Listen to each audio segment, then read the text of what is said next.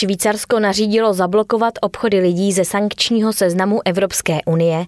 Jaromír Nohavica si ponechá Puškinovu medaili, kterou dostal od Vladimira Putina.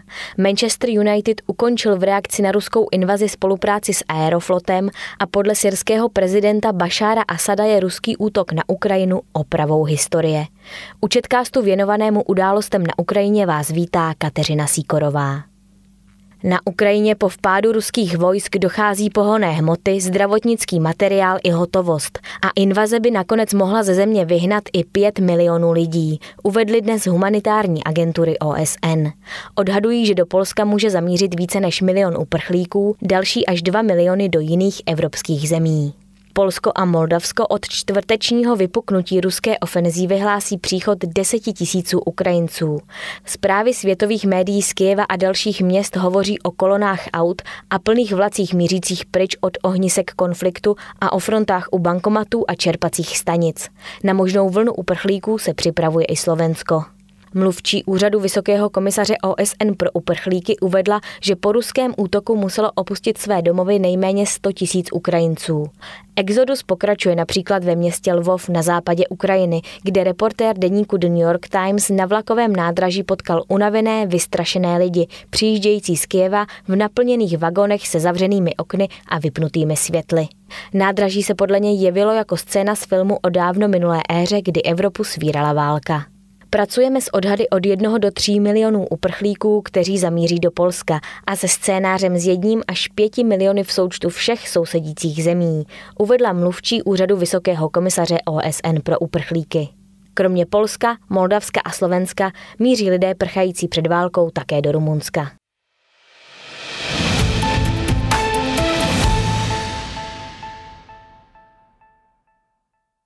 Švýcarsko chce být solidární se Západem, který sankcemi trestá Rusko za invazi na Ukrajinu a chce se tvrději zaměřit na aktiva jednotlivců a organizací ze sankčního seznamu Evropské unie. Příslušný pokyn dnes po rozhodnutí vlády vydal švýcarský bankovní regulátor FINMA.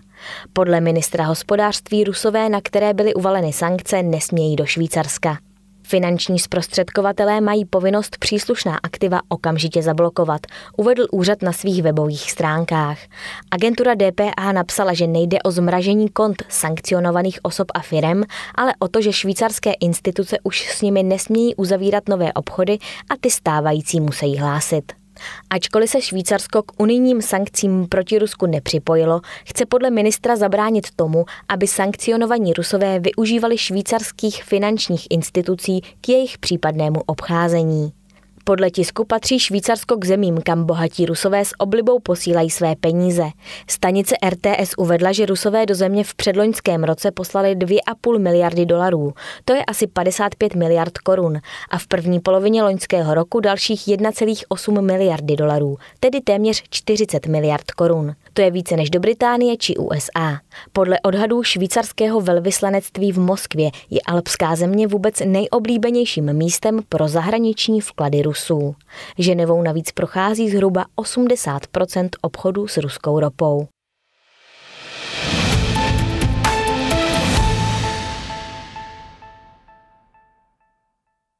Syrský prezident Bashar Assad v telefonátu s ruským prezidentem Vladimirem Putinem podpořil útok na Ukrajinu a označil ho za opravu historie.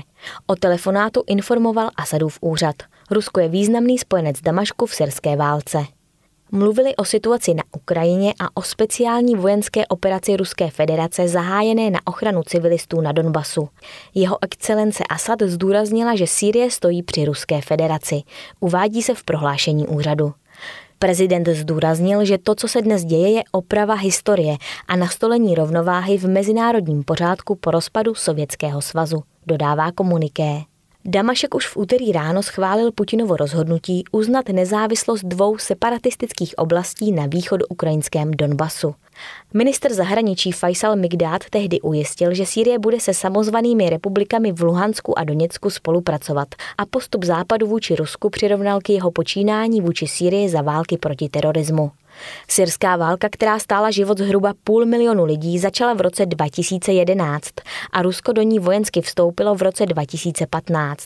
Pomohlo tehdy obrátit vývoj na bojišti ve prospěch Damašku.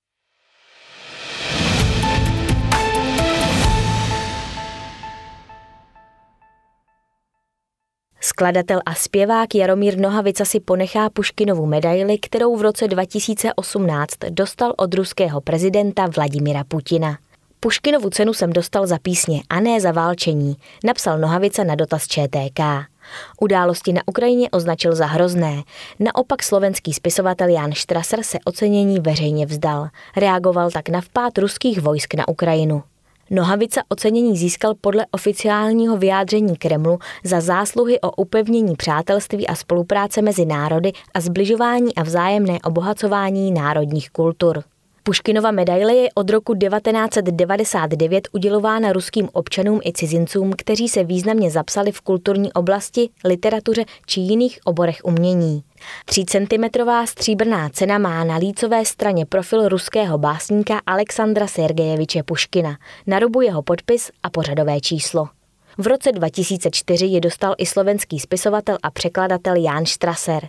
Ten se ale ocenění v reakci na napadení Ukrajiny Ruskem vzdal. Bohužel Puškinova medaile je i Putinova medaile. Certifikát o jejím udělení podepsal prezident Ruské federace, uvedl Strasser. V Česku je nositelem Puškinovy medaile kromě nohavici také někdejší prezident Václav Klaus. Ocenění mu udělil prezident Putin v roce 2007. Klaus, kterému medaili na Pražském hradě přidal ruský velvyslanec, tehdy uvedl, že ocenění je dalším potvrzením dobrých česko-ruských vztahů, které opět nalézají svoji normálnost. V březnu 2018 byl Puškinovou medailí oceněn také předseda Česko-ruské společnosti Jiří Klapka.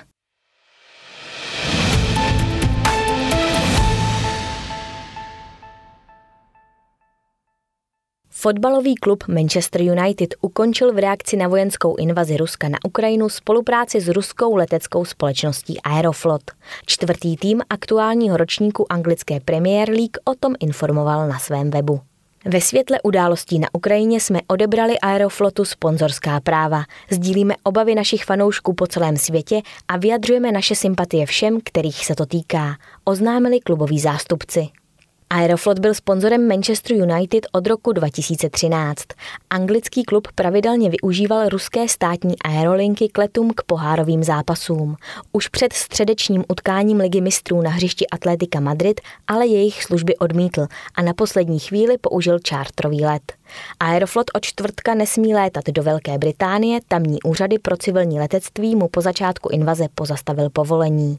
Nejde o první krok evropských fotbalových klubů proti ruským sponzorům. Kvůli útoku na Ukrajinu odstranilo vedení druholigového německého klubu Schalke 04 z drezu logo hlavního sponzora, ruské státní společnosti Gazprom. To je ze speciálního četkástu vše. Naschledanou za týden.